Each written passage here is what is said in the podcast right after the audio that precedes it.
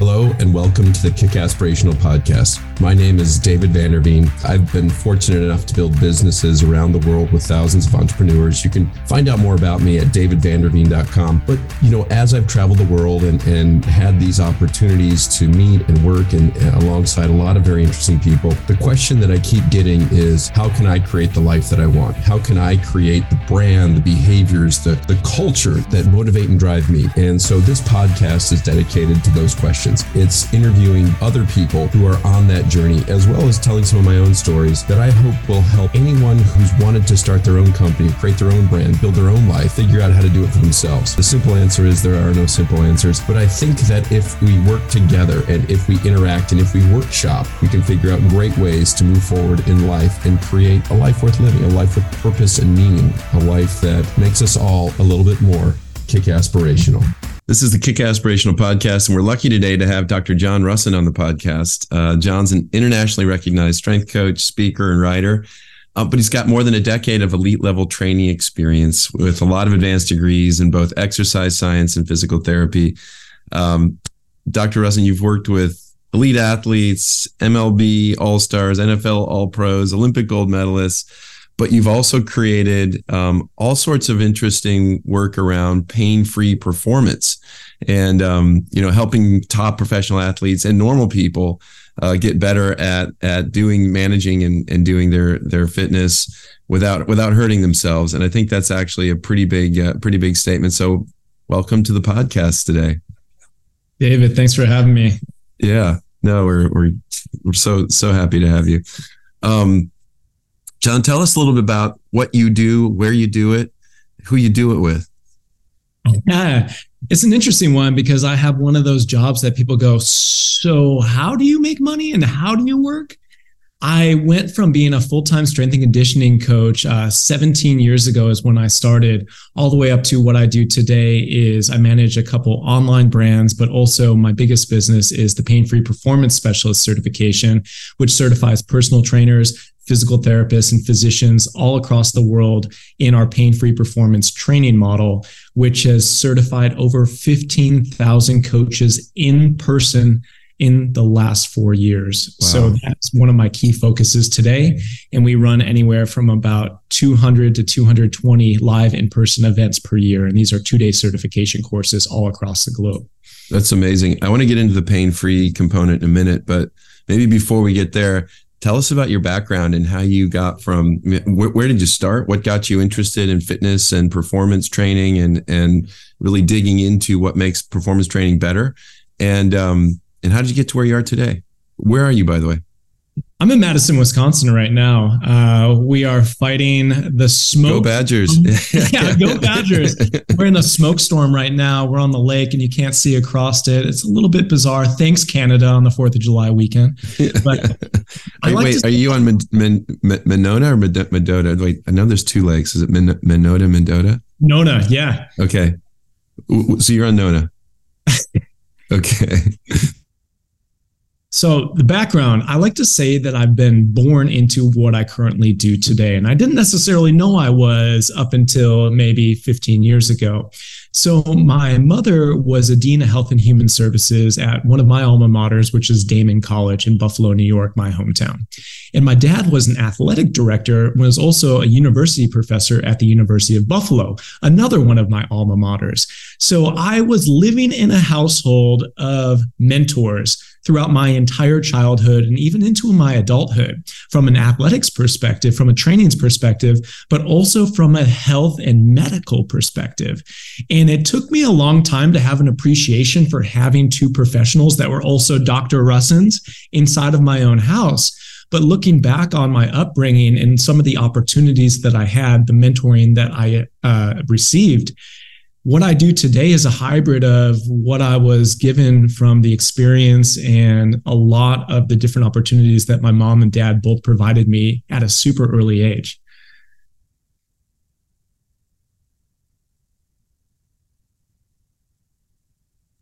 Just muting so you don't get too much background noise here. Um, how did you transition from, you know, obviously great parenting, parents who were mentors, um, learning probably just breathing it growing up more or less to working with elite athletes? Like how did how did you make the leap to, you know, performance at what I would guess performance at its highest level? Um, you know, and, and obviously what you've learned there to to where it is today. As cliche as it sounds, I grew up an athlete. Uh, and I was baseball, basketball, football. I dabbled in a lot of different things when I was younger, and I ended up being a Division One scholarship recipient for baseball. Oh wow! And baseball was my key focus, and training was part of the game. Training was my off-season plan, and I was really fortunate to have a lot of experiences around the University of Buffalo.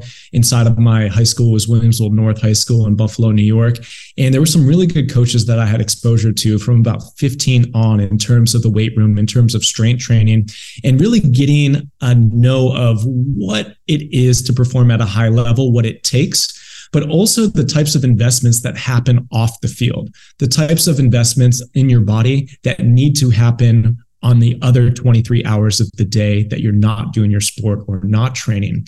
So I ended up playing baseball in college and three years in, uh, one of my professors called me into the office. It was actually my advisor, and he said, John, you have enough credits to graduate in exercise science right now. And I was like, cool, let's do that. so I ended up graduating early and it provided me like a really cool path forward because I had this year of like, well, what the hell am I supposed to do? I ended up working inside of the weight room uh, at University of Buffalo, working with their Olympic sports. And one of my favorite sports to coach at that point in time was men's and women's basketball from a strength and conditioning perspective. Wait, I have a question. There's yeah. there's an Olympic training center at, at at Buffalo. I didn't know that. Well, Olympic that, sports. So everything okay. that's not basically football. So that's what they call all the other stuff. So it's things like we did crew, uh, we did basketball, track and field. There was wrestling teams. So right. all of those Olympic style sports. So Got sports it. that would be eventually in the Olympics or currently in the Olympics. It was everything except for the Americana of football. Got it. Got yeah. it. That's considered. I, I, hadn't heard that term before, so that, that's that's really helpful. So you're working with everyone who's not like you know part of the football team or one of the one of the key uh, one of the stick and ball sports. I'm guessing is that is that right? Yeah, exactly. So a lot of exposure to different sports, but really coming back to having a mentor early on with Coach Ed Fitzsimmons, which who was the director of uh, the Olympic sport at University of Buffalo, and he had a little bit of a different take on what strength and conditioning should look like. He had a different vision point, and this is a number of decades ago, that dare I say functional training for wow. athletes. Wow. that I gravitated very quickly. And it's something that personally helped me. Um, a little bit more on my baseball background, I actually tore my ulnar collateral ligament twice, both elbows gone, once in my senior year in high school, and then once in my sophomore year in college. And these are catastrophic injuries, the types of injuries that end up going under the knife for something called Tommy John surgery. That is everyone's worst nightmare if you wow. are indeed a baseball player. Were you a pitcher? I, was that was it like is that why you're getting the elbow? Because the so the, the first injury ball? was uh, throwing from the outfield. So I played center field. Oh, wow. Okay. We throw really hard from the outfield with these big crow hops. And first yeah. one was actually done throwing in high school uh, in a pre-game warm-up. And the second one, I was actually diving for a ball in center field on a really bad northern field, one of the first games of the season uh, oh, wow. while I University of Rhode Island. And these injuries were interesting to me because they really just put me down, you know, as career enders. And I ended up opting out of surgery. I ended up opting not into physical therapy, but opting into strength and conditioning from a more prehabilitative perspective. And the coach that helped me through this process was Coach Fitzsimmons. And he became the guy that I learned most from, uh, the one that I spent the most time in the weight room with, and the one that I had those deeper conversations along my own training and how I could actually facilitate that training for our athletes, where it was a paradigm shift in, hey, I'm no longer an athlete. Now I'm a coach and I'm going to pay it forward to what I've experienced, but also the knowledge base and the education formally that I have to try to chase this down at a higher level. Wow. And is that so? I mean, is, is that what led you to work with, with, with elite athletes, like working through like kind of proactive strengthening and conditioning so that you're not being injured? And is that also what sort of, I mean, this is kind of a loaded question. Is that also what brought you to pain free? Maybe help us, uh, it's, uh, I'm kind of feeling my way through this, but it sounds like that may be sort of the origin of, of how you ended up where you are today. Yeah, I made one other big jump between these two things. Uh, I ended up doing a three and a half year doctoral program in physical therapy uh, while I was in Buffalo working with the University of Buffalo. And this was something that I got into not because of my love of physical therapy or rehabilitation. I simply wanted more knowledge along the lines of sports performance. I don't recommend that if you're interested in sports performance, you get into something different like physical therapy, but it tended to provide some opportunities that was a launching pad for me in my career. After graduating from Doctor of Physical Therapy graduate school, I ended up moving from Buffalo, New York, my hometown, where I spent my first 24 years on this earth, out to San Diego, California. And I was able to work at a high performance center where we managed a lot of top athletes in multiple different sports and physical training endeavors. And that was my first real move into the world of high performance athletics. And that was an eye opener, even being from Buffalo, New York, which is Western New York. It's not New York City, yeah. going out to Southern California, the mecca of training, um, learning on a real scale happen at such expedited rates out there oh, that yeah. it was the it was unbelievable just to be a young kid that had grind and hustle behind him be able to keep your eyes and ears open learn from the best but also have people that you're rubbing shoulders with really just pay it forward and be able to teach you above and beyond the doctoral education that you already have. No, it's amazing. I'm I'm sitting in Laguna Beach right now, and um, this has been our home home for for a long time, for more than 20 years. We Lived in California for oh boy, for for more than 30. But the you know the thing that's amazing about Southern California, right, especially from sort of Orange County South, is is it's it's all about functional food and beverage. It's all about functional sport. I mean, the performance levels are off the charts, and you get all these people flowing through who may not live here full time, but they're here a lot just to to get those those levels up. And it's arguably also, you know, you move from maybe the I grew up in West Michigan, so it's sort of similar to Buffalo, all the lake effect. I mean, you move from some of the worst weather in the United States to some of the best. It depends what you like. If you like rain and snow, it's you know Michigan and Buffalo are great. But if you you're arguably moving to some of the best weather in the world, right? It's just it's always perfect training weather. It seems like it's a was, culture shock. Yeah. I went from making sound nutritional choices in Buffalo, which was not having sausage and pepperoni on my pizza, instead putting onions on it, out to Southern California and having every option imaginable. Right. Having people, your clients walk in that are general fitness clients be in better shape than you are. And you're like, this is a different culture and people are living a little bit differently here, but there's a lot to learn because the evolution and people really leading from the front, especially out in that region in the health, fitness, and wellness areas, there's nowhere better in the world, in my opinion. No, you're right. I mean, it's, and I think just to hinge on that, I, I think the, you know, what you discover here really quickly, especially along the coast, right? I mean, go inland, it's a little different, but along the coast, I mean, there's just, we call it three sport days, right? You're you're in the ocean, you're hiking, you're mountain biking, you're just doing things constantly because you don't live inside here. You live outdoors and you're always kind of moving and then you're fueling that movement. You start to figure out you you listen to your body better, you start to feel how different foods react and and and help and support or don't. It's a, it's a different game. Um, so how did so so you moved to Southern California, you start working with a lot of elite athletes. At what point, you know, I think the help me understand this. And if if I'm getting this wrong, correct me. Um, your pain free training kind of program now is is that the focus of what you're doing and how did sort of what you did with with elite athletes and, and your work you did here kind of lead you to that and why in the heck did you move back to the midwest this is a good story and it was out of necessity is the long and the short of it but I spent a number of years out in Southern California working with private clients, going between LA and San Diego, predominantly with overhead throwing sport athletes. Baseball is my thing. So the baseball guys tended to gravitate towards me and my background and my knowledge, expertise, and education. And that was what I loved to do. And very quickly, uh, I ran into just some professional choices that needed to be made. Uh, my dad, you know, my early on mentor, he actually got diagnosed with stage four esophageal cancer. And it it's up to me as an only child to come back to Buffalo, New York, to be able to see him through his last two months on this earth and be able to be there for my mom who was struggling with that transition.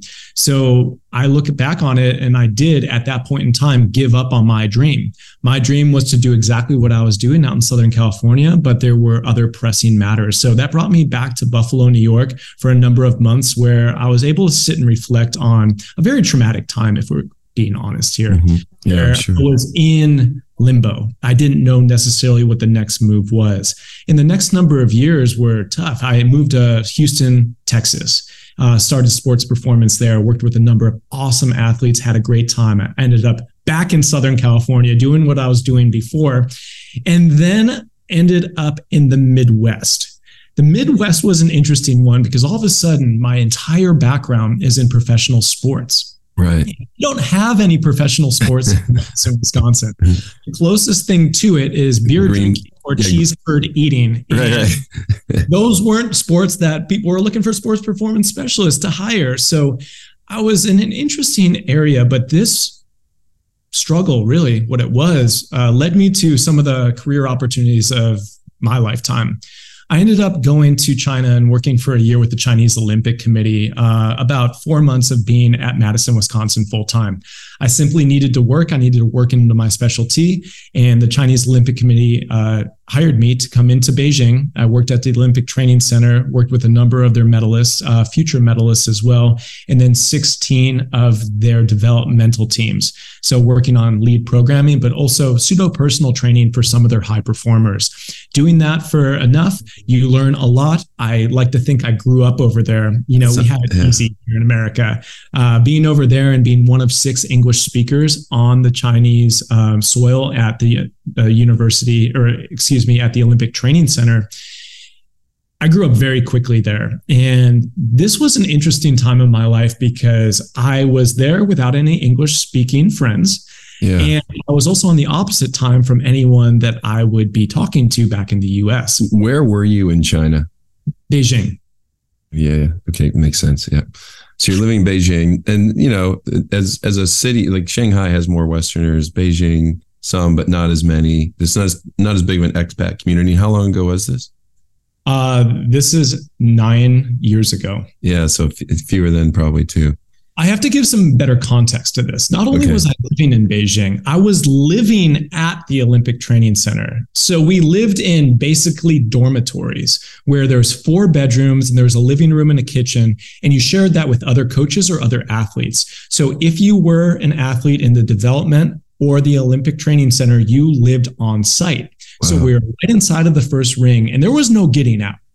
You eat all your meals there at the cafeteria, you train there, you work there, you socialize there, and you are there permanently. There's no like having fun or socializing. This was a seven day a week, 12 hour a day type job wow. where we had high performers we had people that were going out and they're the national pride um, some of these athletes and there was high stakes here. So the focus was very intense.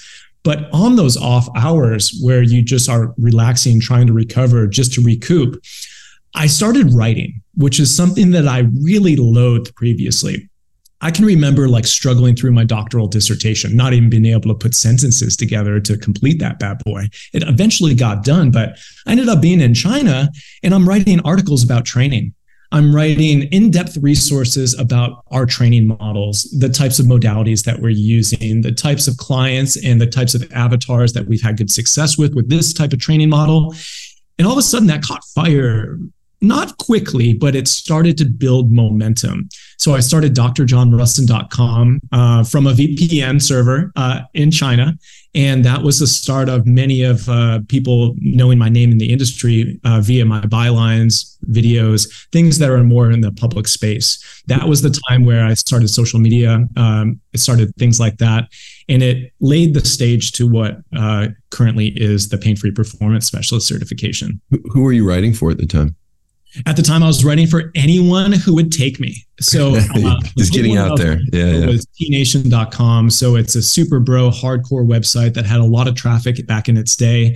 Second one was bodybuilding.com and then sure. muscleandstrength.com. Those were the big three. Uh, the fourth one that was actually the most interesting was a sports performance site that has previously or um, you know most recently fallen off stack.com and they did a lot of sports performance and pro sports and then collegiate sports so i was writing upwards of uh, 15 to 17 articles per month at that point point Whoa. in time. We're not talking about like 200 word blurbs here, like Instagram posts. No, these you know, are in depth. Yeah. 7,000 word ultimate resources. Wow. Wow. But when you do things for long enough, when you have your own training systems and you're having success with those training systems, you have a lot to say if you've never said anything publicly sure, before. Sure. So yeah. I felt like I was just sitting on a load of content. I was sitting on a load of ideas and I was bored over there. So I had a lot of time to go out and get these ideas through and actually share them with uh, everyone out there. Do you find too that when you actually take the time to write out the ideas, that it refines the ideas and gives them more sort of specificity than if you're just sort of doing it and have an outline and have a, a, a you know a process?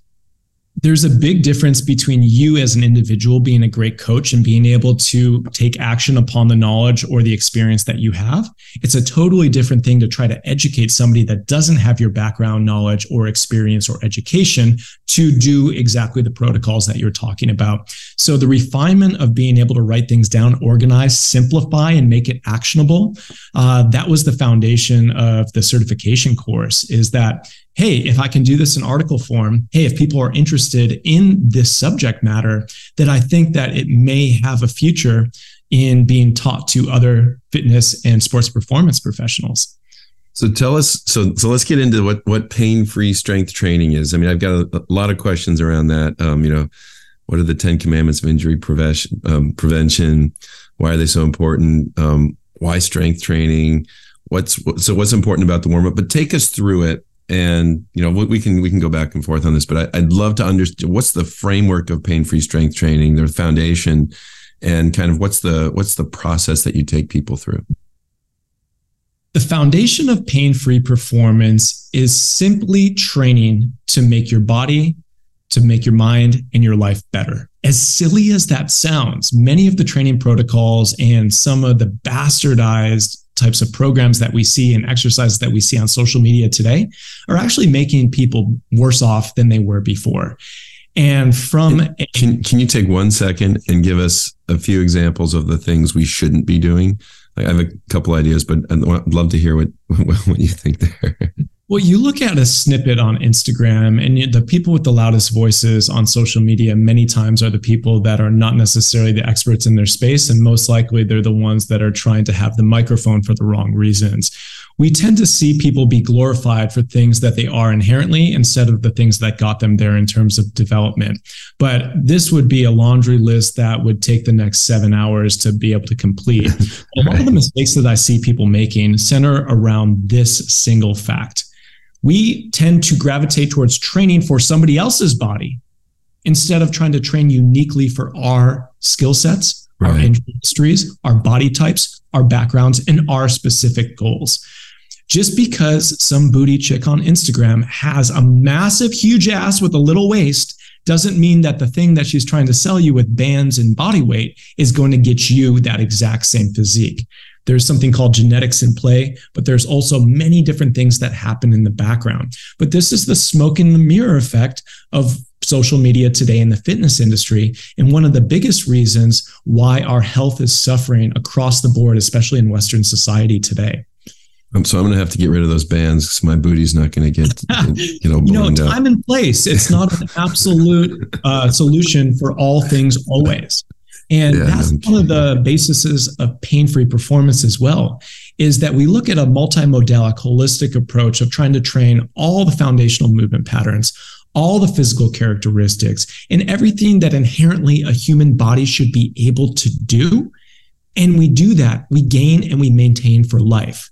Right. That is going to be the key. But all of that is dependent on you feeling and functioning your best because it's really hard to get lean. It's really hard to build muscle. It's really hard to perform at your highest levels on the field court or, or uh, sport if you are in pain. Right. And throughout my background with sports performance athletes and even moving more into general fitness population, the one determining factor above all else that really predisposed people to not being able to achieve their goals or achieving their goals and not being able to sustain them is being in too much pain, having aches and pains that limit somebody's movement abilities, and that being always the slippery slope that is one step away from being back on the couch. I, I noticed in one of your Instagram videos. By the way, tell your, your Instagram is is it is it Dr. Joan Dr. Joan Dr. John Rawson uh, at Dr. John Rawson. Is that right? At D R J O H N R O S I N. Um, I noticed you, you were talking about pain free backs, and you were saying, "Hey, if you've got back pain, you know, here's a leg workout." And you were doing some, uh, is it called a reverse curl? It's a it's a leg curl. Tell tell us about some of the different things for like lower back pain. What, what are the what are the how how can working out actually make you give you less pain or get you pain free? Exercise is a miracle drug in itself, but exercise isn't all inclusive. We need to have targeted exercise that's defined as training. And having a more targeted training approach, really with a focus on strength across the board, is something that most people know that they should be doing, but they get confused as to the best way to go about it. You know, a lot of the things along the lines of subclinical level pain, we're talking about aches and pains, not a torn ACL here. Sure, yeah. Level pain is usually a combination of two things poor movement abilities, AKA mobility, and really just poor strength levels. You simply aren't relatively strong uh, per your body weight. And if we can start to reestablish what it is to move well, you know, squat, hinge, lunge, push, pull, carry, being able to rotate and locomote your body, and being able to mobilize and strengthen across the spectrum, this is one of the key determining factors to not only feeling good, but having better health having better longevity, trying to improve not only lifespan, but health span, and going one step further and being able to have play span, which is being able to be mm. physically fit deep right. into life. These are the types of things that strength and a movement based practice can deliver. And it's almost like it's news today that that's a good thing. I remember a number of years ago, uh, Time uh, magazine had a cover article that said, Exercise is good.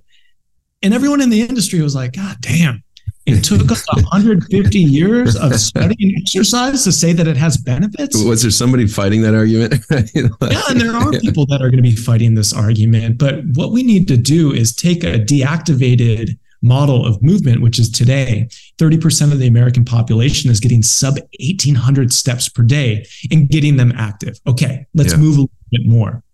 But simply just moving a little bit more is not going to make our body bulletproof. It's right. not going to make us strong. It's not going to make us resilient. And it's not going to get us to what I like to call physical autonomy.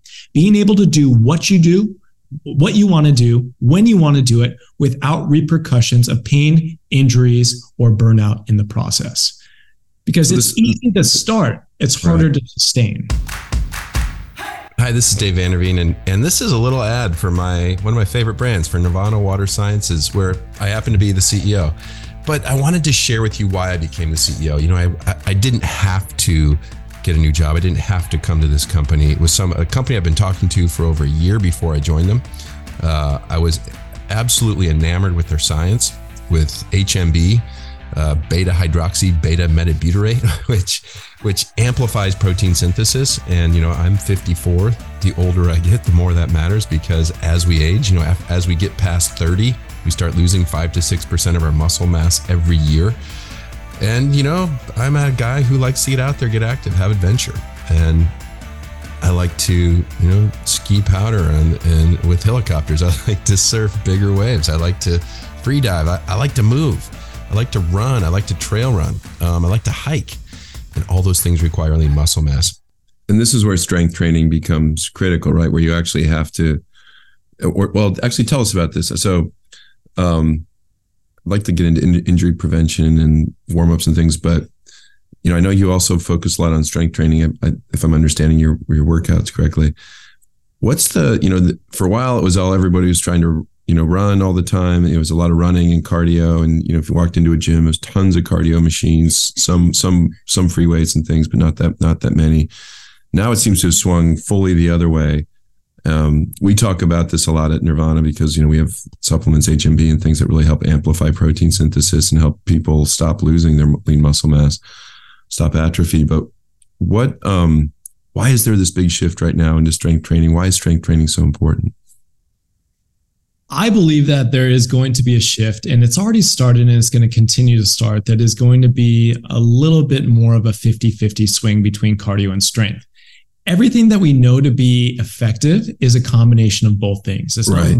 versus the other. Right. But in the inception of the 1960s, 1970s, we had a metric fuck ton of research showing that cardiovascular abilities, uh, it improved your quality of life, it improved your longevity Right. We clearly define those two terms, quality of life and longevity, very well, but it helped us live longer. Hey, sure. cardio is important.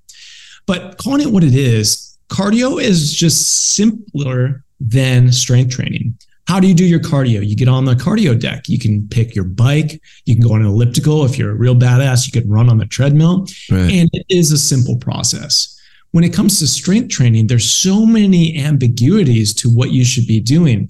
Many people, instead of actually going through and spending the time or spending the money on hiring a professional to guide this process for them, they go, ah, fuck it. I'm just going to go and do cardio uh, 30 minutes, three days a week, and that should be good enough. Right. Well, you see people walking on the treadmill reading a book, and you know, I'm, for me, anyways, I'm like, why are you even here? Like, I mean, it's probably probably better than nothing, but it's close to nothing. I mean, it's uh, you know, versus especially as we age, like I'm in my 50s. You know, if if I'm not doing intervals and sprinting, I'm probably not getting that much out of it. Um, it, there's just, anyways, and you can correct me by the way if you think I'm I'm misspeaking. Um, but yeah, so so so go ahead and, and continue on this journey with us. Yeah. Well i think uh, we had the right idea that hey we need to get people active. 60s 70s 80s roll around. And yes people are more cardiovascularly active than they are today arguably. But all of a sudden like lifestyle started to shift all of a sudden we were moving less during our daily lives. Right. All of a sudden we're sitting more in front of computers and cell phones. We are highly sedentary today in 2023 versus what we were 10 years ago, even Amazing. let alone 30 years ago. Right. We are totally different beings today than we were back then. Problem is, is that all of a sudden when our movement goes down, and our inability to actually combat these sedentary positions or these sedentary days or weeks or months of our lives, the best thing that we could possibly do is to start to re-engineer and try to reverse some of these positions via loaded strength training. And we weren't necessarily getting that. But it is a complex problem today because we have more people in America currently that have gym memberships than ever before. Yeah, right. We also have less people using personal training than we did five years ago.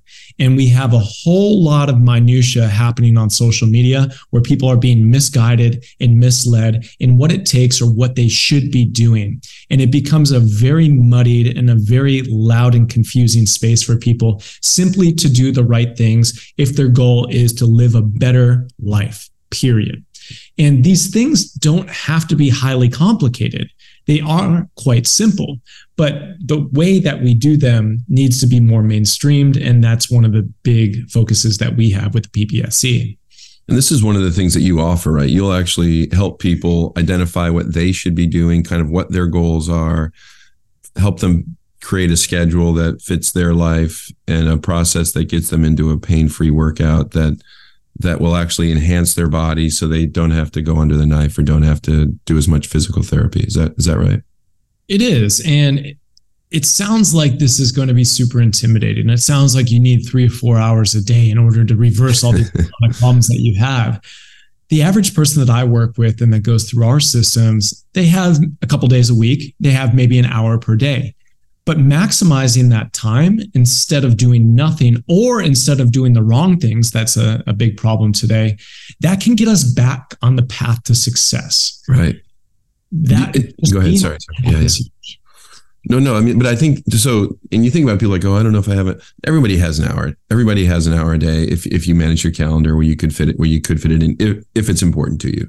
Um, and you're saying an hour twice a week or three times a week um, do they have to go to a gym to get the benefits, or are these things that people can do while they're at home if they're traveling? How do you how do you work with busy people with you know with uh, complicated lives? Busy people with complicated lives are are 90%. And we can find a solution for almost everyone, but there is something powerful about being inside of a gym in an environment where other people are on that mission with you, even if they're not training with you. Right. Just the physical presence and their energy can be a total game changer, especially when we're talking about sustainable behavior change. But there are also people that take it within themselves to get it done no matter what and try to habituate a physical practice that can serve their life.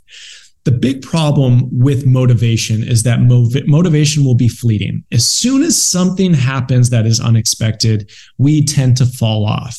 Right. So, the best motivator or the best way to stay on a sustainable path is simply to believe in what you're doing and see tangible benefits from it. Right. It doesn't have to be losing 100 pounds in six weeks but it means, needs to mean that I'm feeling better than I was without doing this. I'm actually seeing notable gains that could be on a metric of whether we're lifting more weight, whether we're running faster, whether we're simply not having lower back or knee pain. Right. And being on that path is super rewarding. And what we try to get people to do is within six to eight weeks is create a lifestyle around this.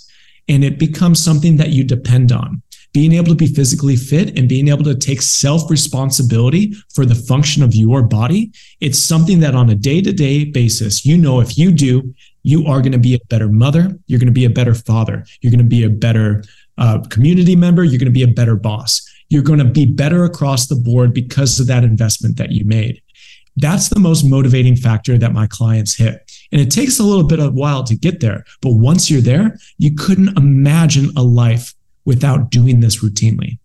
Yeah, no, I think that's that's and do you notice that people when they're when they're when they get into one of these programs, especially when maybe after the first week or so, when you get past some of the you know the muscle soreness and things because you maybe haven't been moving your body, but when you get into the routine, do you find that a lot of people find that working out isn't just good for their body, but it's good for their mind as well? I mean, there's a psychological benefit there's a massive psychological benefit. And I'm a believer that if you never get leaner, if you never lift more weight, if you never run a faster mile, and you mentally have clarity, calmness, and control of your life, that is a huge ROI on what you just did. Right. There's many people out there that train not for the aesthetics, not for the physical nature, but the scientifically proven benefits mentally, emotionally, and psychologically that exercise can achieve. That is powerful, but you can't have one without the other. Many right. times we see the people that are truly the healthiest across the board are mentally and physically strong. And right. that's a skill that needs to be developed. It's not something that's given at birth. No, it's and I think too that you you touched on a number of things. That one of the things that you mentioned was that you know there's more gym gym memberships in people's wallets, or you know historically in people's wallets, than there than there have been but we're also becoming less and less fit, which I assume means most of those people, the gyms are working fine. Most people aren't going to the gym, right? Why is that? Are people burning out? Are people starting a program too aggressively and then not being able to stick with it? Or there's is an accountability issue? What do you think the issues are? We have a quick fix problem in our, our industry today, specifically in America. We're as bad as it is anywhere across the world, yeah. meaning that we think we can undo something in six weeks that took six decades to get us there. Yeah, just give me a couple shots of Ozempic, right? And we'll be all set. It's it's frustrating for people because they have this mainlined into their news feeds every single day that oh uh, sustainability is out the window all you need is 30 days to fit you need 30 days from fat to fit. You need all these things. And what ends up happening is somebody's super jacked. They actually make that first jump into the first stage of behavior change and they enter into a training scenario or a fitness or exercise scenario. And this happens almost every single time. They try to do too much, too quick, and they end up breaking down, burning out, or ending injured. And at that point in time, they're back at home and they're more deactivated than ever before, and they're worse off than when they were to attempt it started. This is frustrating. And we have stats from 2020 showing that 60% of personal training clients, these are personal training clients spending $150 to $200 an hour on personal training. Wow. Burning out within six weeks working with a personal trainer. And this is at one of the best gym chains in the world. Crazy. It's crazy. So, what does the average person just walking in and thinking that they're going to put their own program together have? There's really zero chance because we've been inundated with the wrong information and we lack qualified knowledge and simplistic models for people to just have a step by step success forward. And this is something that will continue to fight in the industry.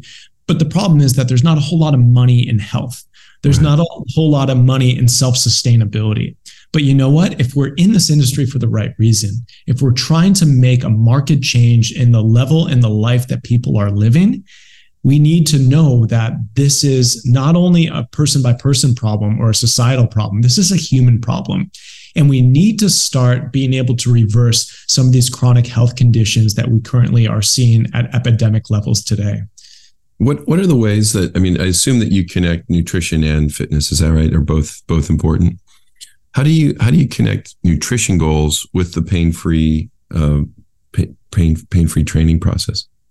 I'm a big believer in habit based formation, and as much information as there is in training exercise out there, there's six to ten times as much information on diet.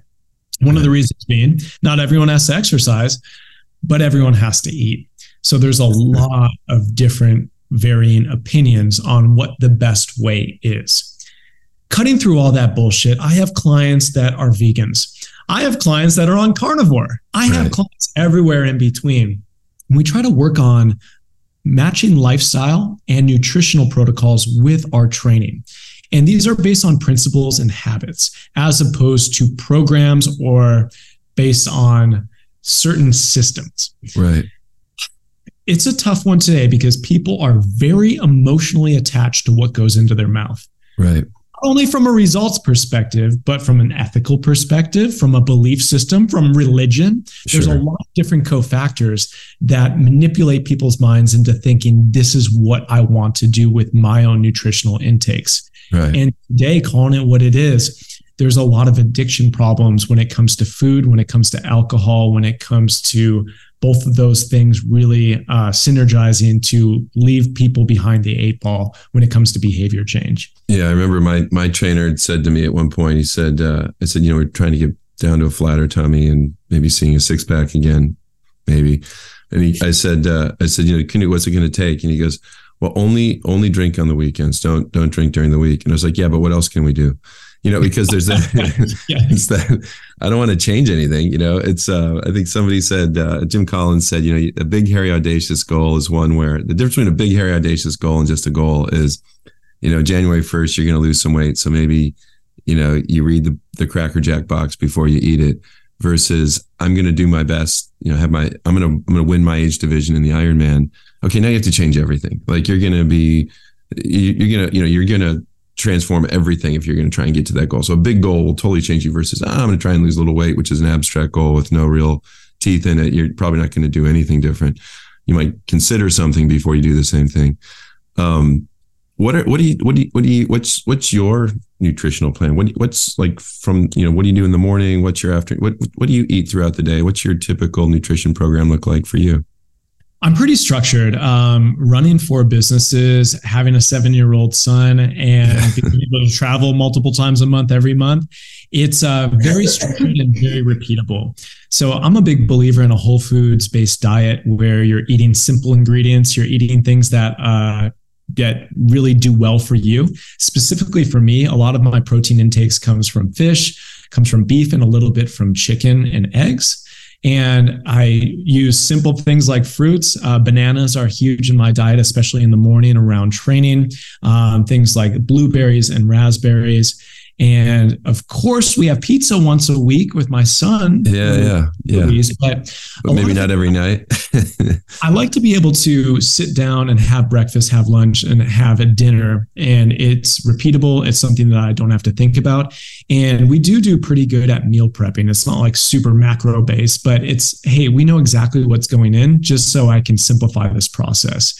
And that's something that's worked really, really well for me. Um, you know, there's coffee mixed in there, uh, there's some supplementation, but on a repeat basis, uh, being able to really prioritize two things protein intake needs to be on point. For me, I like to be at 1.2 grams per pound of body weight. For, for me, it's about 200 to 210 grams per day. I can get that in no problem. I know that the rest is going to be really good. If I can take that one step further, especially if I'm traveling, it's every meal has some sort of fruit or vegetable in it. We right. can get fiber intake up, and that really helps from a, car- a carb perspective, but also from an energy perspective. And then the rest can just be, hey, fats are up, fats are down. Hey, I'm using this for flavor versus that. I'm a huge believer in if we simply just got people eating more protein and we had them eating more fruits and veg- vegetables, obviously that are specific to their needs or their tastes. Sure. We would be doing a lot better. We try to make things so complicated. Only eat uh, ribeye steaks for the next 30 days. yeah, right. Liver King. Yeah, yeah. Or, yeah. you know what? Don't eat any protein. Protein's bad. Uh, everything's always found somewhere in the middle. But honestly, you can't go wrong with things are naturally occurring and things that I heard a great quote the other day. If it was it wasn't around 150 years ago, it's probably not something that belongs in your body. Right. It's like there's some truth to that. Right. So go with go with whole fruits and vegetables, whole whole proteins. Do you use protein supplements like whey protein or anything like that? Yeah, yeah I use a whey protein supplement once a day, uh, usually uh, right after the post workout window. So within like 30 to 60 minutes of uh, completing a training session. I'm pretty regimented. Every morning, it's usually 5 to 7 a.m. is work, and then 7 to 7:30 is driving my son to school. 8 o'clock to 9:30 is training, and then 9:30 on through the day is working. Um, and throughout that, the repeatability of me depending on my workouts, me depending on having my fuel, it really helps me from a professional perspective, but also just from a positive energy perspective. I can be a better dad because I'm feeling good. I can be a good partner. I can be a good boss just because I'm feeling my best that day. And I have more control over feeling my best than most people want to give themselves credit for.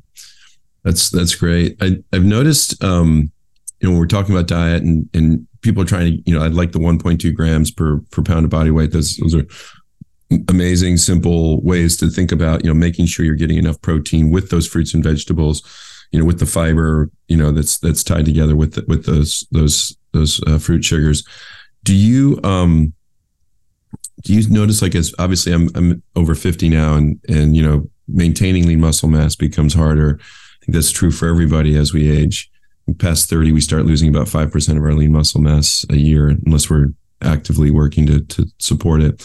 Are there supplements or other things that you do? You how do you encourage people to build and maintain muscle mass as we age, and and why is that important? I mean, is there a correlation between lean muscle mass and longevity or overall health? So the argument is uh, strength in cardio, and then muscle mass would be the third key indicator for health, longevity, and performance. And as you get older, strength becomes more and more important. And as you get older, the maintenance of muscle mass and the maintenance of your body composition becomes very important. Strength training is huge. Yeah. Protein, adequate protein intake is huge. And I hate that statistic, even though it's true that we're losing X amount of muscle mass per year past the age of 35. Yes, it is true. But you know who's not losing muscle mass? People that are strength training two plus times per week. Bingo, People yeah. that are eating 0.8 to 1.2 grams of protein per pound of body weight. Right. These simple things that we need to be doing. But the problem is that people don't necessarily realize that they're doing themselves a disservice earlier on in their life.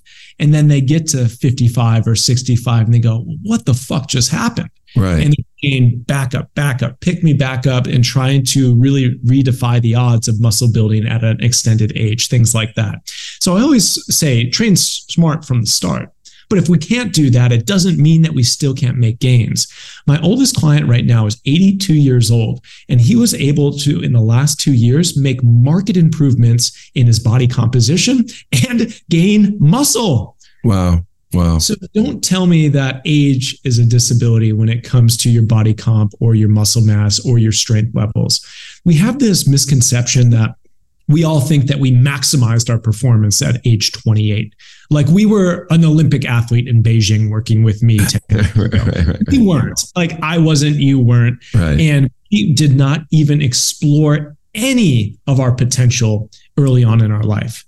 that's a good thing for most people because we still have that potential. We still have those bullets in the chamber of our gun to shoot off later on in life. And we still have those newbie gains to be made. Many people just write themselves off thinking, oh, I'm too old to strength train.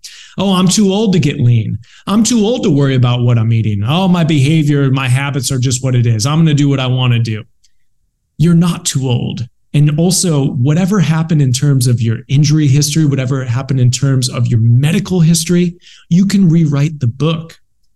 Of course, it's going to be best guided with health and fitness professionals. But if you actually go in and find knowledgeable, credible sources, you can rewrite the chapters of your own life. You know, strength training literally has been shown to reverse the aging process. Now, that is a powerful indicator for longevity if I've ever heard one. Hundred percent. No, and, and just I, I, agree with you. So I I played soccer in college. One of the things that we had to do when we came back, you know, back to back to school, and you're kind of doing the summer camp thing, is they'd make us run seven 400s or 440s, where you'd run one, had to be under 60 seconds, then you'd walk a lap, run another one under 60 seconds, walk a lap, and you know by the the first few, if you're if you're a sprinter, you aren't isn't that big a deal. By the fourth and fifth and sixth and seventh, people are throwing up on the track, right? and um, and I think the that's always stuck in my mind, and I have nightmares about going back to college in my 50s and trying to do do this. In fact, it was so bad I actually tried to go do it at the local track here in Laguna, and you know I was I was uh, discovered my times were not sub 60 in the 400 anymore. But uh, but what but what's the flip side of that is I've also picked up you know I've started surfing a lot more later in life, started skiing a lot more later in life, and all of those things can dramatically improve and give you lots of great reasons to do your strength. Like the reason I work on my quads in the summer is because I know that in the winter, if I don't work on my quads, my skiing is going to be terrible for the first two weeks and it's going to be very painful. And so it forces you to do these things.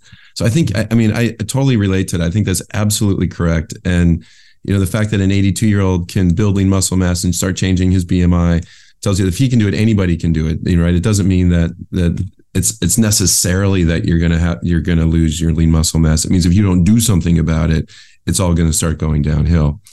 Um, that's that's really really helpful and and uh, and I think it's it's something that you know people if for nothing else than long term health and longevity, they ought to get in touch with you to figure out how to get you know a pain free workout going and build their start building and transforming their their BMI and their their lean muscle. So, what are you working on now, and, and what what's next for for Dr. John Rusin?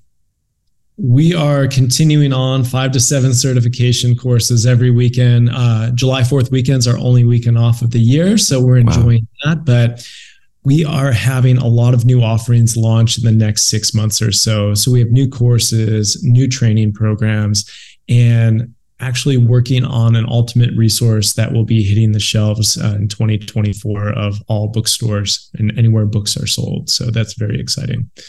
Well, I'd love to to uh, yeah, I'd love to to uh, to get more information about the books, and um, we'll make sure to tell us tell us how people find you. So you've got your Instagram is Dr. John Rusin at Dr. John Rusin. You've got a website. Tell, tell us about the different places people can find you. Yeah. So on social media, if you want to follow me on Instagram at Dr. John Rusin, uh, Facebook's exactly the same, Dr. John Rusin. And my website is drjohnrusin.com. And for the pain free performance specialist certification course and all information with in person training courses, it is getppsc.com. And there are a lot of massive free resources on all of those different social media handles and those websites. And then my my last question. This is uh, I asked this for to everybody, and um, love to hear your response.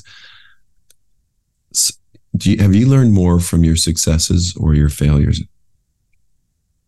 I've learned more from my failures looking back on it than anything else in life. And you don't necessarily know you're learning from your failures while you're failing because you're too busy trying to figure out how to make your way forward and actually succeed off of something that could seemingly be catastrophic for you. Uh, I've had to start over three plus times in my career. And every single time I thought that this was the end of the road. And the end of the road was just starting. It was just starting in a slightly different direction. I took a different road to get to the destination. And I think that the things that we learn when our backs are pressed up against the wall, it really makes you see what's true, what's good, and what's important in your life and what you're worth fighting for. What's worth fighting for? What do you believe in? And what is your mission here on this earth? And that passion and purpose isn't found in the easy days. It's found in the trying days. It's found in the days that you question what you're doing. And every single time that you come back from something like that, you not only create strength and resiliency, but you create longevity in what you love to do. And it's the same thing in training. Yeah, it's the same thing. Working to failure is where you find strength. That's that's a great a great analogy and metaphor. And uh, I just uh, really appreciate uh, all of this history and and understanding that you know we can change our bodies, we can change our health, and that uh, if we can get into a pain free process, we'll probably stick with it. So thank you very, very much, uh, Dr. John. Appreciate your time today. Appreciate you joining the Kickasspirational podcast and helping us think about how we break through barriers in our own life. This has been really My fantastic. Pleasure. It was a blast. Thank you. Thank you for joining another episode of the Kickasspirational Podcast. You know, the most important thing to remember is this is not a spectator sport. What I'm deeply interested in is hearing about your stories and answering your questions. What does your life look like? What are you trying to accomplish? What are the barriers that you're trying to break through? Because at the end of the day, the Kickasspirational Podcast is about helping people break through barriers of their own. I'd love to hear what you're working on. I'd love to join you in your battles. And most importantly, whatever you do today, please, among all other things, be kick aspirational.